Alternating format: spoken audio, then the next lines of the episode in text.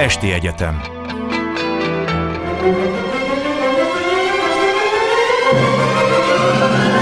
A világ urai Merre rángatják a világ szekerét a hatalmasok? Szénási Sándor műsora Jó estét kívánok! Ma esti vendégünk Szalai Máté, külpolitikai elemző, közel-kelet szakértő, az Olaszországi Kaposzkári Egyetem Mári Küri ösztöndíjas kutatója. Jó estét önnek is! Jó estét kívánok! Iránról fogunk beszélgetni. Ugye Iránban szeptember óta folynak nem egyszerűen a tüntetések, hanem most már fegyveres összecsapások, és ráadásul az úgynevezett nemzetiségi területeken különösen élesek, a kurd vidéket mondják ilyennek. De egyébként, ha a hétköznapi életet nézzük, akkor sorra jutnak ki olyan információk, hírek Iránból, hogy miközben a rendszer azt mondja, hogy az összecsapásoknak 145 halálos áldozata van, a civilek szerint fél ezer legalább, és 15 ezer embert már letartóztattak. Aki mondjuk nem érdeklődik a politikai iránt, csak mondjuk a katari focikat nézi, foci meccseket nézi, ott is észrevehette, hogy az iráni válogatott az Anglia elleni mérkőzés előtt nem énekelte el a himnuszt. Ez egyébként ezért börtön jár, tehát a Velsz elleni meccsen már megszólaltak a játékosok, Docsi énekelték, csak utána mormolták a szöveget, szóval semmi boldogság nem volt a dologban. Ezen kívül bejárta a világsajtót egy olyan kép, egy iráni női válogatottról, ahol levették a fejükről a hijabot, ezt a kendőt, amit akarja a hajukat, és úgy fényképezkedtek, amihez szintén börtön járna elvileg. Úgyhogy itt valami történik, for, több hónapja, csak hát Iránban már voltak ilyen hosszú tüntetések, és a rendszer túlélte. Most mi a helyzet? Én azt gondolom, hogy most is azért elég jó esélyei vannak a rendszernek ahhoz, hogy, hogy túlélje ezt a tüntetés sorozatot, vagy hát hívhatjuk felkelésnek is. Ugye a hatóságos zavargásoknak hívja ezeket az eseményeket. Tehát ezeket a, a, a, a mostani politikai válságot, ezt, ezt túlélheti a rendszer, már csak azért is, mert az 1979-es iszlám forradalom óta láthattuk azt, hogy, hogy a rendszer maga meg tud újulni, tehát új tartalmal föltelteni a, a, a rendszert és annak az, az alapelveit arra, arra képesek az iráni politikusok. Ugyanakkor én azt érzem most, hogy, hogy legalábbis két szempont miatt aggodalomra adhat nekik okot a jelenlegi helyzet. Az egyik az az, hogy szemben a korábbi tüntetésekkel, és hát gondolom erről még beszélünk pontosan, de szemben a korábbi tüntetésekkel úgy tűnik, hogy most ez, az a jelenlegi ellenállás ez a társadalomnak a széles rétegeit érinti, és ott vannak az emberek a, a, a tüntetők mögött, nem csak kisebbségek, nem csak nők, hanem gyakorlatilag minden osztályból, minden társadalmi csoportból láthatunk elégedetleneket. Másrészt pedig én úgy látom, hogy a vezetés nagyon nem találja azt, hogy hogyan tudnák kezelni ezt a helyzetet. Láthatóan nem akarnak annyira durván fellépni, mint a, mint a korábbi időszakokban, tehát például a, a 2019-es tüntetés hullám Vietnámnál háromszor ennyi halálos áldozattal járó fellépést láthatunk a hatóságok részéről, mondjuk egy hét vagy két hét leforgása alatt. Tehát annak ellenére, hogy ez a fél ezres szám a mostani tüntetéseknél magas, ennél még lehetne sokkal magasabb. Másrésztről pedig hát láthatóan a szokásos politikai szlogenek most nem működnek a vezetés részéről, nem tudják lenyugtatni a tüntetőket. A kiinduló pont ugye, de hát mindig van valami, ami be lobbantja a szikrát, az 2022. szeptemberében egy Maksámin nevű 22 éves, egyébként kurt származású hölgynek az eset, aki a családjával együtt Teheránban meglátogatta a rokonokat, nem viselte a fejkendőt, a vallási rendőrség elkapta, és hát gyakorlatilag félig agyonverték az autóban, később azt mondták, hogy leállt a szíve, de hát vannak róla olyan fotók a kórházban, amik látszanak, hogy tele volt az arca sérülésekkel. És akkor meghalt, és ez valamiképpen annyira belobbantotta már emlegetett cikrát, hogy valószínűleg a társadalom, ahogy ön is mondta, több rétege is tüzet fogott. De igazából mi az, ami az embereket fölháborította? Egy fiatal lány halála? Vagy túlzásnak érzik a vallási előírások öltözködésbeli betartását, vagy egyéb elégedetlenségeik vannak?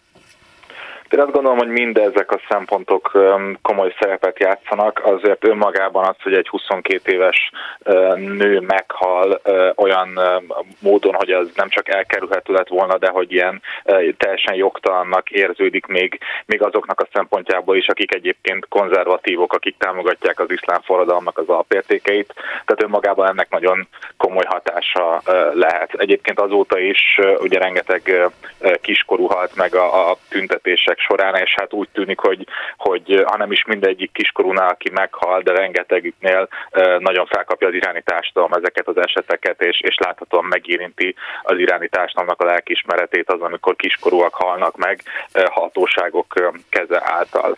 Másrésztről nyilván ott a, a nőjogi dimenzió és a nők jogainak kérdése, a nők az iráni társadalomnak ugye több mint felét kiteszik, nyilvánvalóan az ő helyzetüknek a, a, a, a, a problémái azok, azok a, a társadalomnak egy jelentős részét e, érintik, nyilván nem csak a nőket, hanem, hanem a férfiakat is, akik, e, erre, akik számára fontos ez a kérdés.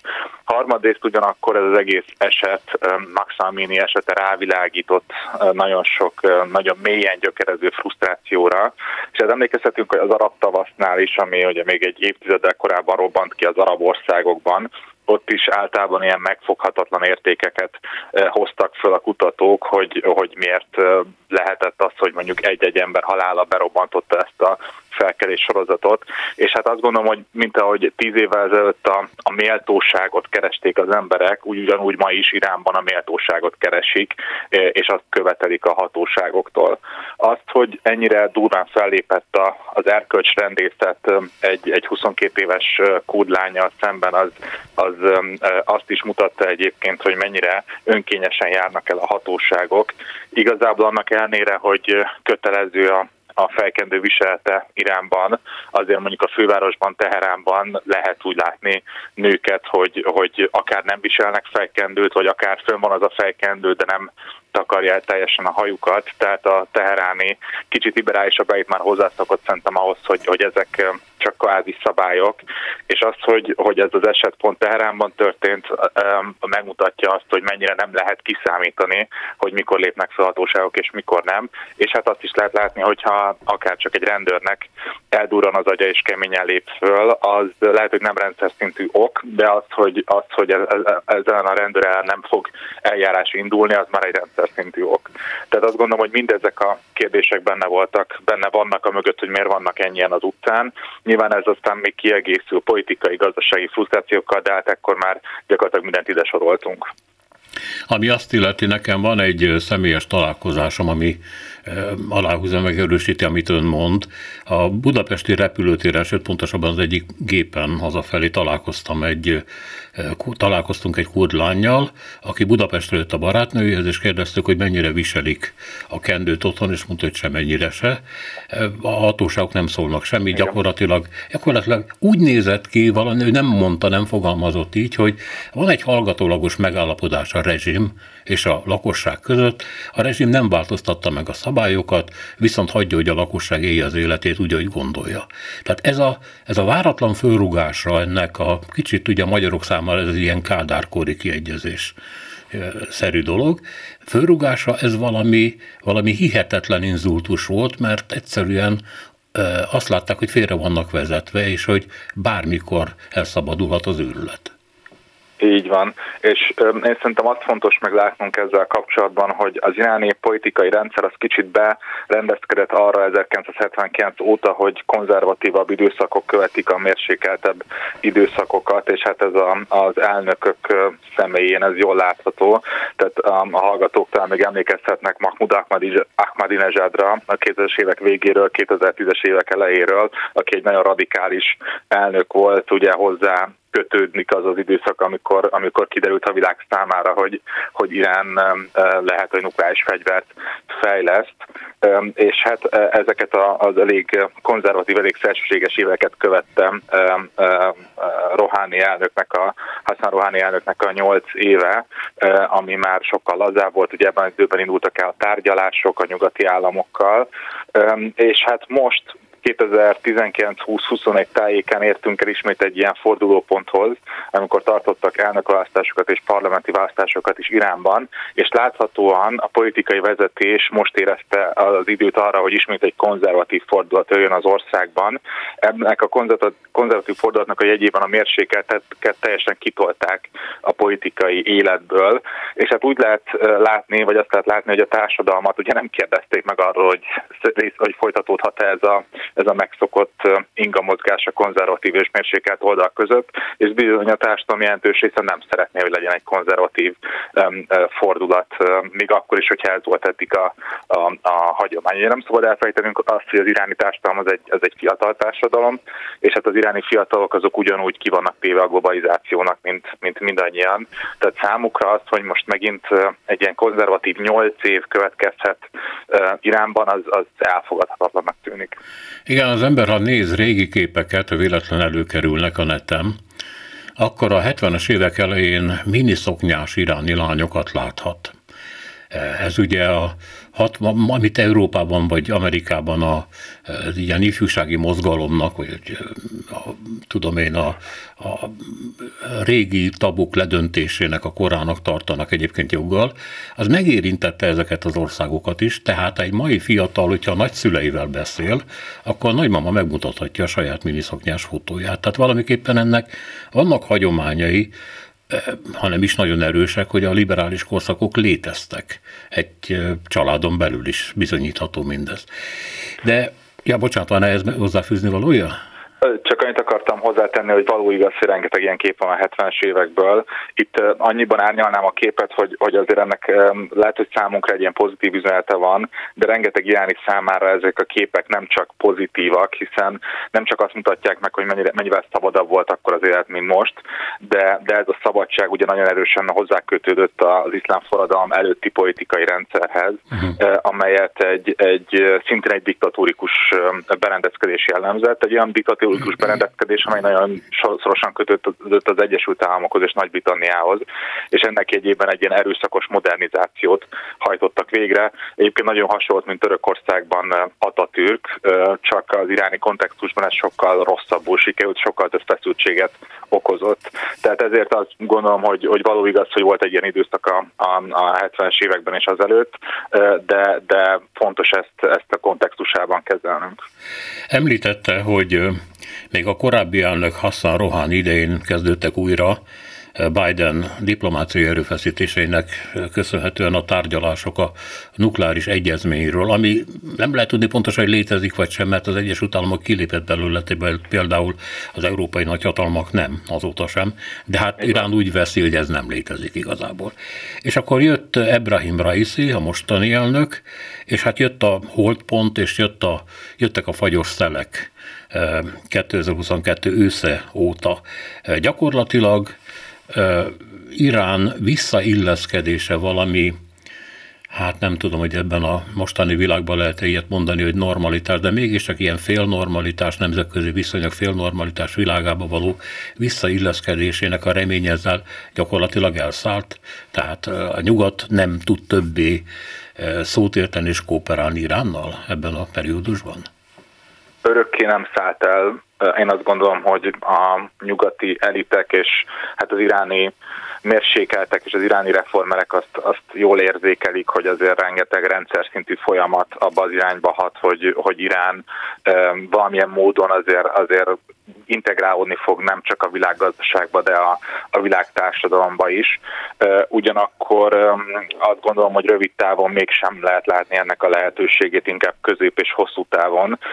Ennek az az elsődleges oka, hogy itt a nukleáris megállapodással kapcsolatos viták kapcsán, és ennek az egész ügynek az alakulása kapcsán nagyon szépen lehet azt látni, ahogy az iráni elit, még a, még a nyugatbarát része is ennek az irániaiknek, hogyan kezdte azt érezni, hogy nem lehet bízni a nyugatban. Ugye ön is említette, hogy az Egyesült Államok volt az Donald Trump vezetése alatt, akik fölmondták ezt a megállapodást, és, és ugye ettől kezdve nem nagyon nem nagyon hisznek Iránban abban, hogyha most újra sikerül megállapodni, akkor, akkor a Joe Biden követő amerikai elnök nem fog ugyanúgy kilépni ebből a megállapodásból. Ráadásul az iráni érzékelése a kérdésnek az az, hogy az európaiak sem tettek meg mindent annak érdekében, hogy ez a, megállapodás és az, az azáltal létrejött rendszer az működjön. Elmaradtak az európai befektetések, nem tudtak az európaiak nyomást gyakorolni az Egyesült Államokra, hogy maradjon benne a tárgyalásokon, stb.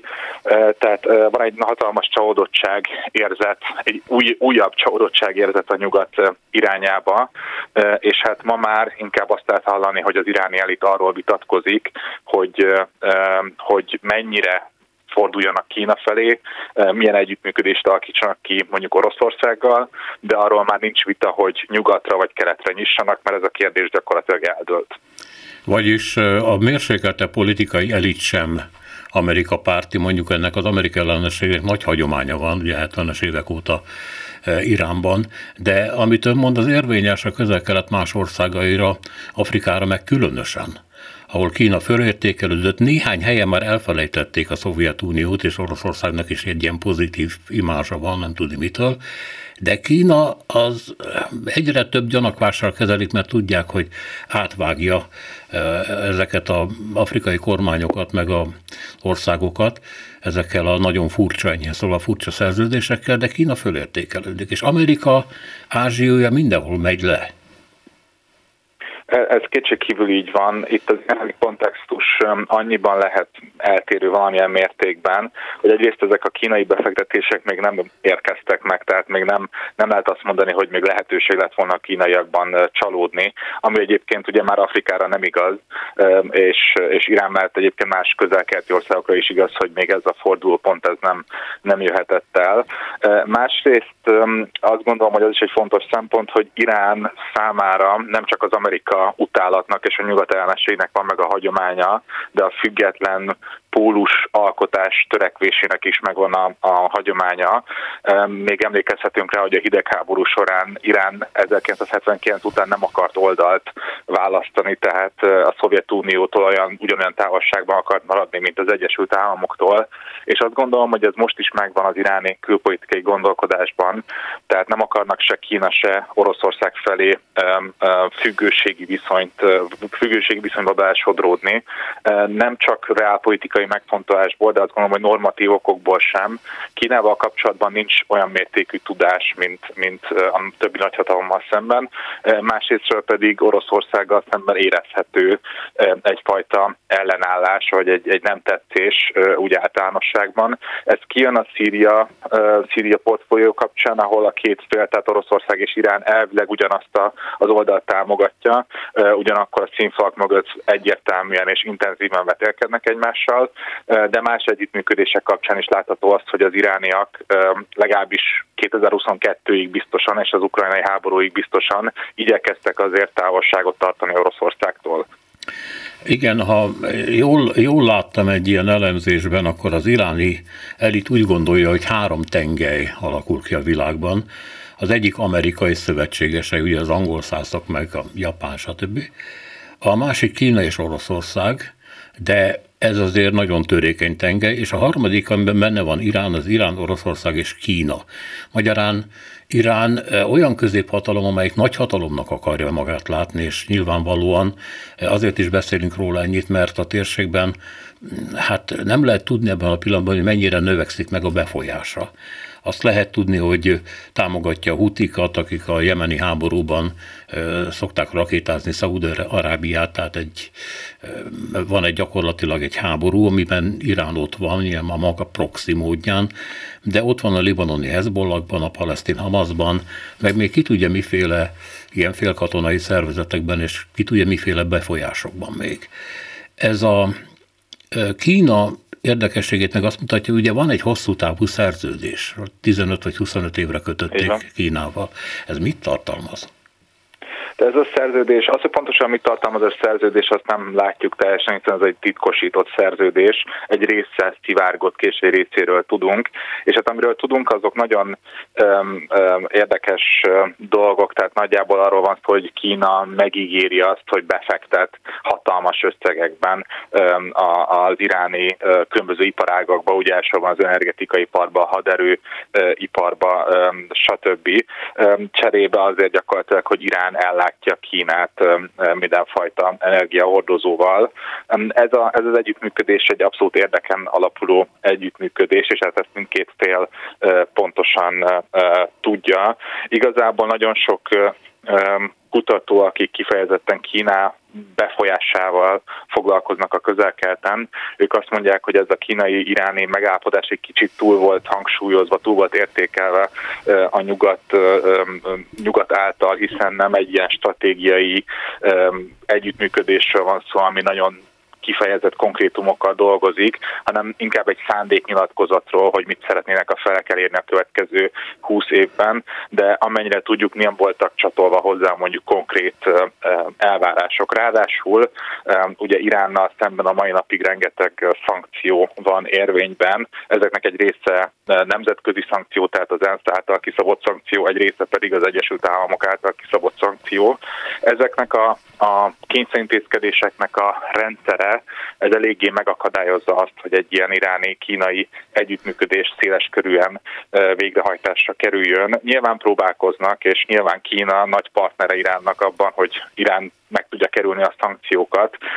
Ugyanakkor, ugyanakkor látható az, hogy, hogy Kína más szempontokat is figyelembe vesz, amikor az Iránnal való kapcsolatárat alakítja. Nyilván ilyen egyrészt az, hogy a nyugattal is Kína szeretné fenntartani az együttműködést és a gazdasági tevékenységet. Ugye ez látható nagyon sok szempontból, hogy, hogy Kínának ez nagyon fontos.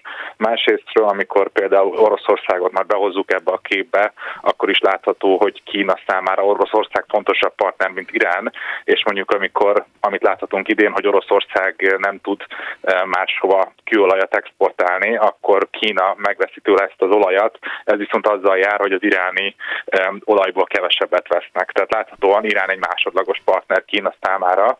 Harmadrészt Kínának nem csak Irán a partner a térségben, hanem gyakorlatilag Irán ellenlábasa is, tehát Szaudarábia, Izrael, Törökország, és hát nyilván ez egy, ez egy politikai üvegplafont tesz a kínai-iráni együttműködésekre. Igen, a, ez többször kiderült, amikor a, az izraeli vezetést megpróbálták rávenni, hogy lépjen föl nemzetközi porondon a kínai emberi jogok megsértése miatt, akkor ezt elutasította. Mert tehát nagyon kemény gazdasági érdekei fűződnek ehhez, ugye fejlett technikát szállít Kínának, és cserébe, hát, hogy mondjam csak, mindenféle gyümölcsöző gazdasági kapcsolataik vannak. De van itt még valami, ami Kínát illeti, hogy a legutóbbi G20-as találkozón föltűnően barátságos volt a találkozó az amerikai és a kínai elnök között, és a kínai elnök többször megmondta, hogy meg akarunk egyezni. Tehát ők csillapítani akarja a feszültséget, és az is kiderült most a napokban, hogy Amerika és Kína azért együttműködtek a az ukrajnai háború ügyében, tehát például a Kína rávette az amerikaiakat, hogy ne adjanak katonai repülőgépeket az ukránoknak cserébe, mondták, ráveszik Putyint, hogy hagyja abba a fenyegetőzést a, a, az atombombával, tehát hogy itt lehet, hogy, hogy az iráni érdekeket Kína picit beáldozza majd a Amerikával való kapcsolatok javítása érdekében? Abszolút, szerintem ez teljesen reális szenárió, és valahol természetes is, hogyha azt nézzük, hogy a nagyhatalmak hogyan szokták egymás között intézni a dolgaikat, és hát az Irán, ezt, ezt Irán szerintem pontosan látja, és pontosan látja azt is, hogyha ha arról van szó, hogy, hogy Kínának bármilyen nagyhatalmi, szuperhatalmi érdek sérelmébe kerül azt, hogy Iránt támogassa, akkor nem fogja támogatni. A Kína egyenlőre megőrizte azt, az, azt a pozícióját nem csak Iránban, de a közel-kelet egészében, hogy igyekszik nem politikai ígéreteket tenni, nem belefolyni politikailag az egyes kérdéseket, kérdésekbe, hanem kizárólag a kölcsönös előnyökön alapuló vagy hát vélhetően kölcsönös előnyökön alapuló gazdasági együttműködésekre koncentrál, ami elméletileg mindenkinek jó, és ezáltal rengeteg érzékeny kérdést ki tud kerülni. Eddig a napig úgy látjuk, hogy ez a stratégia működik, de hát nyilvánvalóan minél erősebb lesz a kínai részvétel, akár az iráni gazdaságban, akár az izraeli gazdaságban, akár a szaudi gazdaságban, úgy egyre inkább megvan a veszély annak, hogy Kína belesodródjon politikai kérdésekbe. Nyilván aztán hozzátehetjük, hogy rengeteg politikai kérdésben Kína már állást foglalt, csak nem akarja ezt úgy hangoztatni, mint aki állást foglal és megpróbálja csendben csinálni. Ennek ellenére nyilván azért ennek szerintem középtávon mindenképpen meg lesznek a következményei. Az is lehetséges egyébként, hogy látva, nem pontosan látva persze, mert a kínaiak nem szoktak pontos adatokkal dobálózni sajnos, de azért látva a kínai gazdaság visszaesését, ez az óriási pénz, amit beígértek Iránnak, hogy majd az investíció ennyi meg annyi lesz, hát az ember kételkedik ebben, hogy ez valóban valóra válhat-e. Abszolút, ez szerintem teljesen jó meglátás. Én is azt gondolom, hogy, hogy nagyon sok elemző már akkor, amikor kijöttek ezek az adatok, mondták, hogy ez nem annyira reális terv, de hát azóta ugye eltelt egy kis idő, és hát pont az elmúlt évekből azt láthatjuk, hogy Kína valóban nem lett képes befektetni annyit, akár Iránba, akár a térségben, mint korábban gondolták. Ugye ráadásul most már Kínából ismét olyan hírek jönnek, hogy a, a, a COVID fertőzések száma nagyon megugrott, és hát tudjuk azt, hogy ki, a kínai vezetés az továbbra is nagyon szigorúan akarja elfolytani ennek a vírusnak a, a, a, a terjedését, és hát ez nyilvánvalóan lefékezi majd a kínai gazdaságot. Ez azt is jelenti, hogy lehet, hogy nem lesz annyi pénzük, sőt, tehát biztos nem lesz annyi pénzük, mint korábban befektetgetni a harmadik világban. Akkor nézzük az Irán által fölvázolt harmadik tengely, harmadik szereplőjét, Oroszországot, illetve az iráni-orosz kapcsolatokat. Ne, sokan nem nagyon értették, hogy Irán miért száll be Oroszország mellett ebbe a háborúba, abban a tekintetben, hogy ugye ellátja drónokkal, hát ilyen amerikai drónok kopintásával készült iráni drónokkal, amiknek a minőségét nem tudom ellenőrizni, nem is értek hozzá, illetve mindenféle rakétákkal, hadifelszerelésekkel. Tehát ez miért jó neki? Én azt gondolom, hogy ez iráni szempontból alapvetően egy, egy abszolút érvek alapú tevékenység, és nem, nem fűzik hozzá egy ilyen romantikus elképzelés arról, hogy majd Irán és Oroszország együtt, nem tudom, lebontják az amerikai típusú világrendet. Itt nagyrészt arról van szó, hogy Iránnak pénzre van szüksége, és Oroszország egyike aznak a nagyon kevés nemzetközi partnernek, amelyik érdeklődik mondjuk az iráni drónok iránt, és hát ezt ki akarják használni. Nyilvánvalóan egyébként Irán más partnereket is keres, tehát például Tajikisztánban már, már zajlik az iráni drónoknak a gyártása. Most ugye azt lehetett hallani, hogy november elején Oroszországgal is megállapodtak erről. Én azt gondolom, hogy ez a legfontosabb szempont Irán számára, már csak azért is, mert, mert Ukrajna azért távol esik az iráni e, politikai szempontoktól, e, és, és e, mondjuk a Teherán számára sokkal fontosabbak más kérdések, amelyikben viszont, viszont már, már más dinamikákat érezhetünk. Említettük azt, hogy említette azt, hogy Irán már nem akar nyugatra figyelni, de azért, amikor a drónszállítás előkerült, akkor az irániaiak hevesen tagadták ezt a dolgot, mert attól tartottak, hogy az amerikaiak, akik ugye szankciókat szabtak ki ilyen esetekre és ilyen cégekre, azok a szankciókat még jobban kiterjesztik, és akkor Irán még rosszabbul fog járni. De aztán nem sokára bevallották, hogy ez így van, és tovább folyt a szállítás vidáman, tehát mintha nem érdekelni már őket az, hogy Amerika mit gondol, vagy mivel szankcionál. Hát igen, ez egy, ez egy érdekes kérdés, meg, meg nagyon sokféleképpen tudjuk értelmezni ezt az iráni kacskaringós tevékenységet.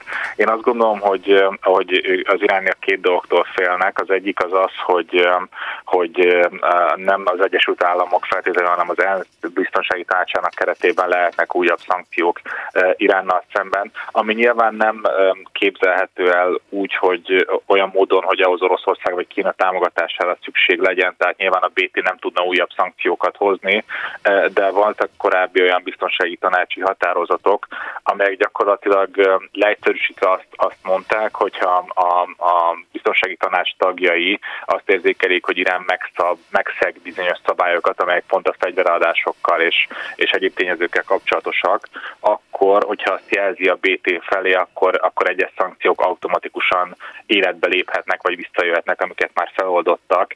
Én azt gondolom, hogy, hogy Irán inkább ettől félne, hogy ez megtörténne. Nyilván annak se lenne végletes következménye Irán számára, de, de kétségkívül kellemetlen lenne.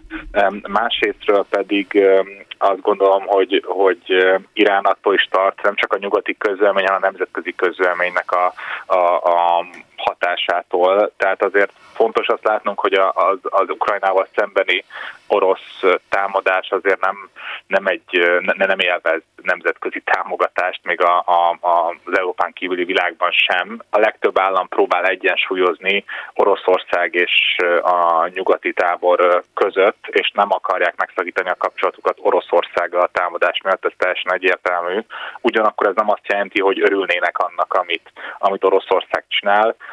Nagyon sokan azt a nagyhatalmi gőgöt látják az orosz tevékenységben, amit már, már megszokhattak más nagyhatalmaktól is. És hát ahogy beszéltünk arról, hogy Irán is már, már számos esetben kiszolgáltatottá vált a, a nagyhatalmi politikának, úgy számukra sem szimpatikus, hogy ők is pontosan látják azt, hogy milyen problémákkal járna az, hogyha ha Oroszország gyakorlata az megerősödne. Ennek ellenére azonban nyilván a helyzet úgy, úgy az diktálta, hogy, hogy a gazdasági érdek fölül becslésre került ezzel szemben, és hát nyilván ki szolgáltatottak valamennyire most Oroszországnak ebben a helyzetben. Ugyanakkor én azt gondolom, hogy nem lesz ez ennek a politikának remélhetőleg olyan nagyon hosszú távú hatása, hogy egy ilyen katonai szövetségről kéne beszélnünk Irán és Oroszország között, legalábbis ez nagyon észszerűtlen politika lenne Irán részéről. Vagyis ez a harmadik tengely, ami Kínából, Oroszországból és Iránból áll, ez már nem annyira aktuális? Mert ugye a kérdés az lenne, hogy ha nincs egy ilyen napi érdek, hogy el kell adnom a drónjaimat, és hát egy ország veszi, a másik meg szintén nem olyan nagyon tuti ország az gyártja, akkor az a kérdés vethető fel, hogy mind a két ország nagyhatalom szeretne lenni, miben tudják egymást segíteni, ha egy tengelyen vannak. De lehet, hogy már nincsenek. Tehát az irániaik, mert az előbbi szavaiból arra következtettem, hogy azért igazán komoly összefogás, katonai, politikai együttműködés nem lesz. Hát én azt gondolom, hogy nem lenne észszerű, aztán persze az észszerűség, tehát kutatóként szeretek észszerűséget feltételezni a politikai szereplők részéről, de azért látható mostában, hogy ez nem mindig a legjobb elemzői eszköz. Én azt, azt mondanám, hogy ez, hívhatjuk ezt tengelynek, de ez a tengely ez nem azt jelenti, hogy, hogy a felek érdekei azok ilyen, nem tudom, akár 80-90 százalékban összeállnának. Nyilván rengeteg kérdésben Irán és, és Oroszország érdekei egyeznek, tehát például abban, hogy az amerikaiak menjenek haza, és ne legyenek ott a közelkelten, ebben, ebben egyetértenek. Abban is egyetértenek, hogy, hogy a, a közelkelten ne, ne alakuljon ki egy, egy túlhatalom a, a, a a Perzsőből másik oldalán, tehát a, a Szaudarábiai szövetségesei ne tudják gyakorolni az abszolút hatalmat a, a térségben. Másik oldalról viszont ott már rögtön egy, ebben a témában is már rögtön van egy, egy ellentétes érdek. Oroszországnak Szaudarábia egy fontos partnere. Nyilván rengeteget vetélkednek ők is itt az olajpiacon elsődlegesen, de, de muszáj nekik együttműködniük és beszélniük. Azt gondolom, hogy itt már rögtön látható egy erős érdekellentét. A másik erős érdekellentét ellentét azt az, az ismét Izrael. Oroszország számára Izrael ugyanúgy egy nagyon fontos partner, mint Kína számára, tehát itt sem látható azt, hogy nagy érdekegyezés lenne. Aztán belemeltünk még nyilván a szíriai polgárháborúba, a, akár a jemeni polgárháborúba, a libanoni helyzetbe, minden olyan ö, ö, kérdésbe, ami, ahol látszólag nincs, nem állnak messze az érdekei Iránnak és Oroszországnak, a gyakorlatban mégis azt láthatjuk, hogy, hogy, hogy a, a, a terepen azért van egy versengés közöttük. És akkor ez még, még hozzátehetjük a nukleáris fegyverkezés kérdését is, annak ellenére, hogy Oroszország támogatja Iránt ebben a vitában nagyon sok szempontból, annak ellenére nyilvánvalóan Oroszországnak sem érdeke az, hogy Iránnak legyen nukleáris fegyvere, igazából a nagyhatalmak mivel mindannyian rendelkeznek nukleáris fegyverekkel, nem értekük azt, hogy ez a klub ez nagyon kitáguljon, és egyre több középhatalom részesévé váljon ennek a, a képességnek. Irán most azt jelentette be, hogy 60%-ra fogja dúsítani az Iránt, ugye 90% kell a nukleáris fegyver gyártásától, gyártásához, tehát olyan nagyon messze nincsenek már ettől a ügylettől, hogy hol tartanak, azt nem tudni, mert ugye egyetlen ellenőrző csoportot sem fogad Irán, és nem engedik be őket a, azokba az üzemekbe, amelyeket néha Izrael lebombáz, de ezzel úgy tűnik, hogy a folyamatot csak kicsit tudja lassítani. De említette mondjuk a jemeni háborút. Még Trump elnök idején, Trump veje, Jared Kushner összehozott egy koalíciót, katonai koalíciót gyakorlatilag, Szaúd-Arábia, az Egyesült Államok, Libanon, nem tudom kinek még a bevonásával, Irán nagyhatalmi vágyainak a megfékezésére. A Biden féle fehérház folytatja ezt, tehát ez a, ez a külpolitikai kezdeményezés, ami nagyon jól összeállt, ez működik-e? Mikor Biden ott volt Szaúd-Arábiában, nem voltak jók a kapcsolatok, nem tűntek annak. Hát nem, nem működik annyira jól. Én azt mondanám, hogy Jemen, a, a jemeni helyzet az, az a, amiatt látható ennyire kilátástalannak, mert igazából nagyon kevés államnak fűződik létérdeke ahhoz, hogy a jemeni helyzet rendeződjön. Szaudarábia ezek közül a legfontosabb. Tehát Szaudarábia az, akinek tényleg létérdeke az, hogy, hogy a szomszédban ne legyenek olyan Irán által támogatott csoportok, amelyek képesek csapást mérni Szaudarábiára. Ugyanakkor a nagyhatalmak már nem ilyenek. Én azt mondanám, hogy Irán sem ilyen, tehát Iránról sem lehet azt mondani, hogy, hogy nagyon-nagyon mély érdekei lennének abban, hogy Jemen az, hogy, hogy kormányozzák, vagy milyen szervezetek vesznek részt a kormányban. Egész egyszerűen Irán azt láthatta, hogy van egy lehetőség arra, hogy, hogy a befolyásukat növeljék, másrésztről pedig gyakorlatilag belekergették a húszik támogatásával Szaudarábiát ebbe a, a, a polgárháborúba, és hát lekötötték a szaudiak figyelmét, rengeteg szaudi erőforrás megy el Jemenre, ez azért jó az irániaknak, mert közben mindenfajta más dolgot csinálhatnak a térségben, amire már Szaudarábia nem tud odafigyelni. Ugye például ilyen Irak kérdése, vagy ilyen Libanon kérdése, ahol a szaudi befolyás az, az számottevően csökkent az elmúlt időszakban. Jemenben a, a helyi felek között közötti bizalom hiánya miatt nagyon nem mennek előre a tárgyalások. Ugye idén az elmúlt hónapokban volt egy, egy, egy tűzszünet, ami nagyon pozitív fejlemény volt.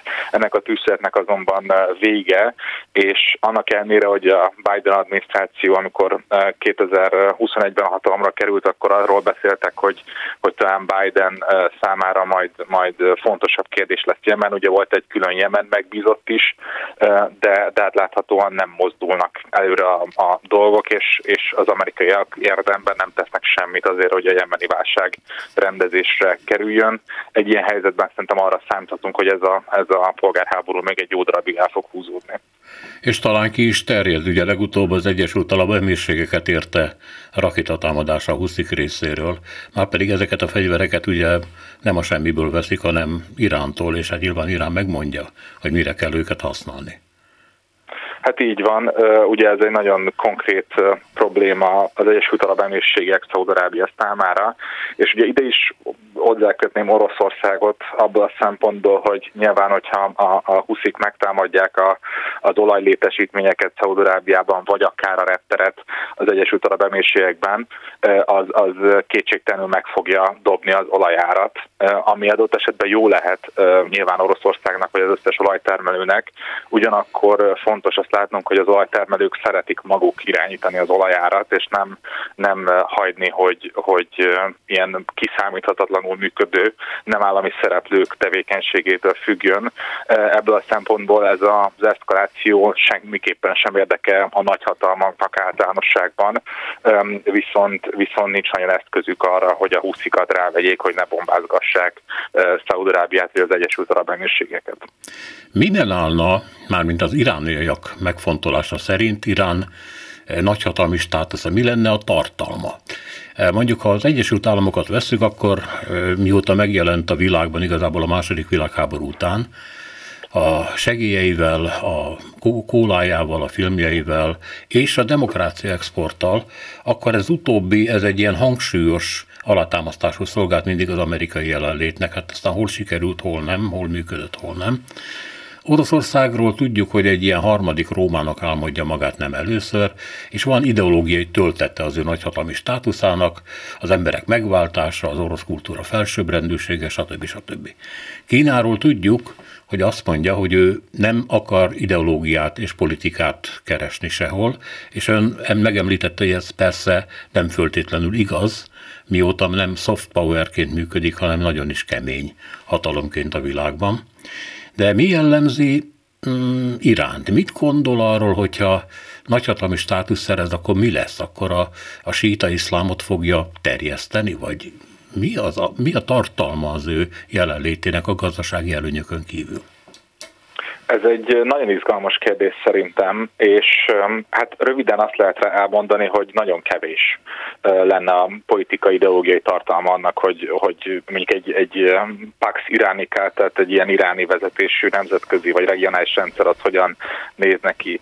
Igazából 1979 után az iszlám forradalom leg legaktívabb időszakában az iráni vezetők arról beszéltek, hogy ezt a sajátságos iráni politikai rendszert majd exportálni fogják, és hát azt látjuk, vagy azt láthattuk az 1980-as években, hogy, hogy erre történtek is kísérletek, alapvetően a térségnek a síta közösségei körében, tehát Irakban, Bahreinben, az Egyesült Arab Emírségekben, stb.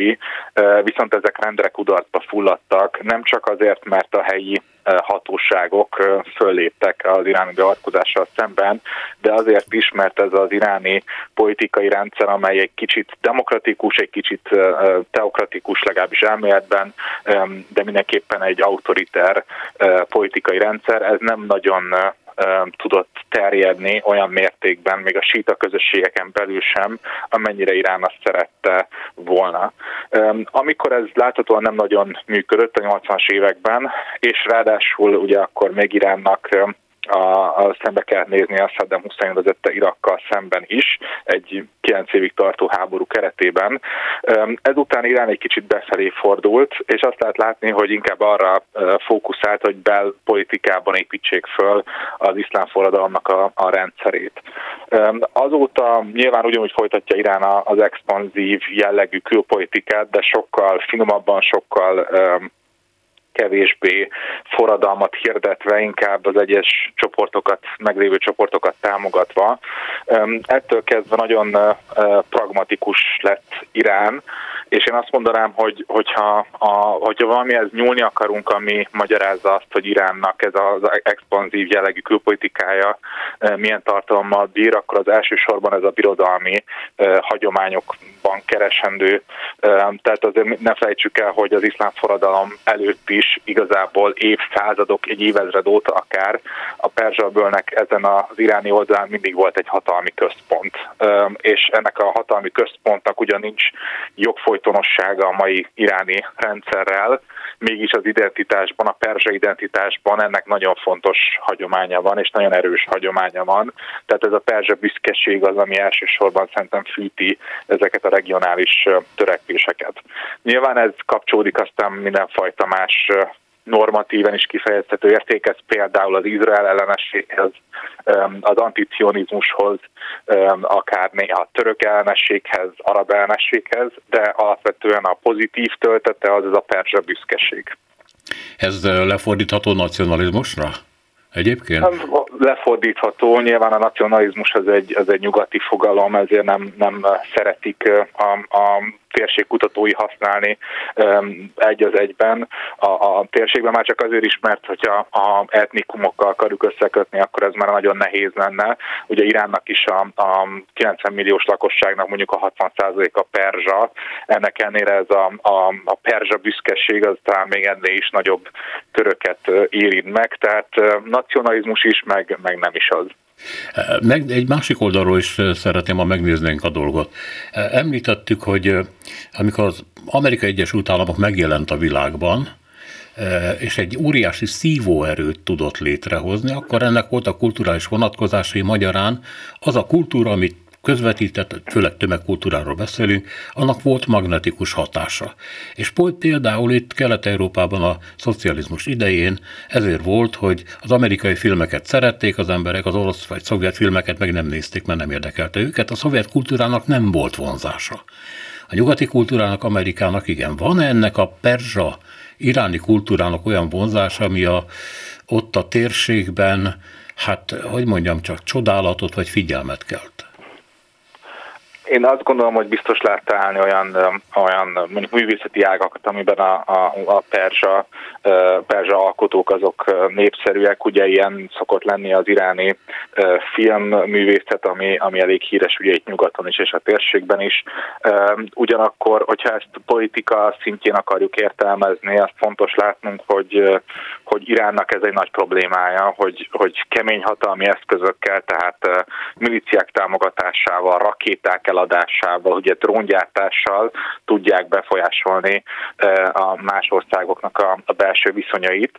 Viszont ezt a kemény hatalmi befolyást nagyon nehezen váltják át puha hatalmi befolyássá, tehát ahogy ön is beszélt erről, a kultúra befolyásolására, vagy, vagy akár a, a politika mélyebb rétegeinek befolyásolására, és hát azt gondolom, hogy itt nagyon nem tudnak kitalálni kiutat ebből a helyzetből, nem azért, mert ne lenne perzsa kultúra, vagy nem azért, mert ne lenne egy, egy, egy hatalmas szívó erője akár a perzsa kultúrának, inkább azért, mert ezt a szívó erőt ezt nagyban lekorlátozza azt, hogy a térség sztunita többségű, a térség az, az arab többségű, legalábbis ezekben a régiókban, és ezért, ezért ezek a, ezek a többségek, ezek, ezek nem lesznek fogadókészek mondjuk az iráni kulturális befolyással szemben, különösen mivel a legtöbb ország az, az vagy, vagy rossz viszonyban van Iránnal, vagy pedig felemás viszonyban van Iránnal. Ugye szokták mondani azt is, hogy Iránnak a, az államközi kapcsolatok azok nem mennek annyira jól,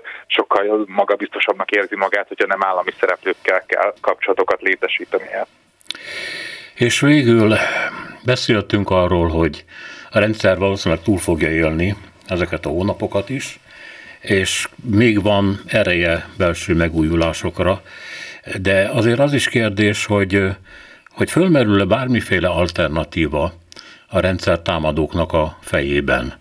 Annak a hackernek a fejében, ugye, aki megtámadta az állami televíziót, és egy ilyen fegyver célkeresztjében mutatta be a legfőbb vezetőnek a képét, ami ugye azt mondta, hogy ebből a garnitúrából és ebből a fajta hatalomgyakorlásból nem kérünk, akkor a katari meccseken megjelennek ezek a e, molinók, hogy nők, jogok, köztársaság, stb. stb. Tehát van-e valami, ami, én, én nem mondom, hogy ez egy összeállt politikai kép, de mégis ami darabjaiban valamiféle alternativitást jelöl. Létezik-e ilyen?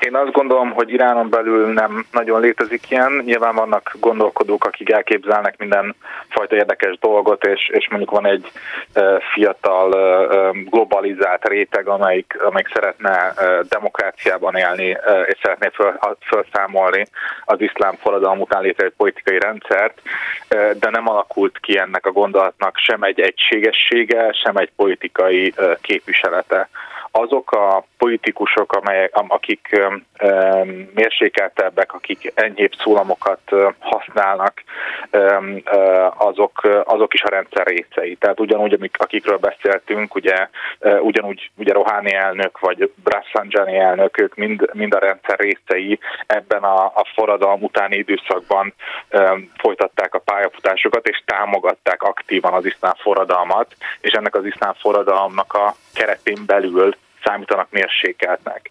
Rengetegen közül támogatják a, a tüntetőket, és azt mondják, hogy, hogy igenis nagyon sok szempontból jogos követeléseket fogalmaznak meg, de ez nem azt jelenti, hogy, hogy az iszlám forradalom rendszerét le akarnák bontani.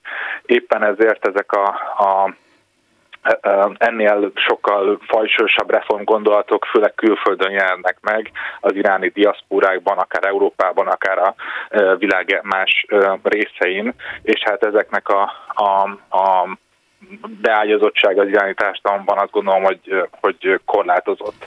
Nyilván ez nem azt jelenti, hogy ebből nem következik az, hogy, hogy hogy nem is lehetne semmilyen változást elérni. Azért, hogyha 1976-ban kérdezik ezt a, a kérdést az iszlám forradalom előtt néhány évvel, akkor nem hiszem, hogy a kutatók azt mondták volna, hogy igen, pontosan látjuk azt, hogyha összedől a rendszer, akkor egy Khomeini vezetésű uh, iszlám, iszlamista rendszer fog kialakulni. Tehát meglepetések mindig lehetnek, és mindig lehetnek olyan politikai szereplők, akik okosan ki tudják használni az adott helyzetet, és akár utólag gyártsanak olyan narratívákat, amelyekből az mutatkozik, mint hogyha egy, egy konszenzus lett volna a mögött, hogy ők felépítsék a saját um, uh, politikai rendszereket, azonban ezt ma nem látjuk Iránban. Magyarán vannak a nagyvárosok a maguk vékony nyugatias fiatal rétegeivel, és van az ország egyébként, amelyik konzervatív, képzetlen, legalábbis nagyon sok tömegben, milliós tömegben vannak ilyenek, akik elzárva vannak a világtól, és akik, hát hogy mondjam, csak egy ilyen konzervatív rendszer számára mindig felhasználhatók és támogatást jelentenek. Azt mondanám, hogy ez a kép van mennyire igaz, de nyilván, a, hogyha lemegyünk a gyakorlatban a, a terepre, akkor ennél mindig bonyolultabb lesz egy kicsit a kép, de hát ez azt hiszem magától értetődő, hogy mindegyik narratíva az, az korlátozottan érvényesül. Én voltam Teheránban olyan konferencián, ahol a mellettem ülő kormányzati tisztviselő is Facebookozott, annak ellenére, hogy az ugye tiltott Iránban, tehát a konzervatív rétegek is élvezik a globalizáció előnyeit, a, a, a, a konzervatív rétegek is akár megnéznek egy amerikai filmet, vagy, vagy élvezik az amerikai kultúrának, a nyugati kultúrának a termékeit, ugyanúgy csodáltan néznek Párizsra, és ide akarnának jönni nyaralni, vagy tanulni, nem Moszkvába. Ennek ellenére azonban a politikában már ez máshogy csapódik le, és ezek az ellentétek, amelyeket néha természetesen kialakulnak, néha pedig fűtik őket a politikai szereplők, ezeket fel fogják használni a saját túlélésükre, és eddig ez, ez jól ment nekik. Köszönöm szépen, hogy itt volt velünk, további jó estét! Köszönöm szépen, jó estét kívánok! Minden jót kívánok! Szalai Máté külpolitikai jellemzőt, közel-kelet szakértőt hallották, az olaszországi Káfoszkári Egyetem Marie Curie ösztöndíjas kutatóját. A műsort Selmec János szerkesztette, a műsorvezető Szénási Sándor volt. Köszönjük a figyelmüket, minden jót!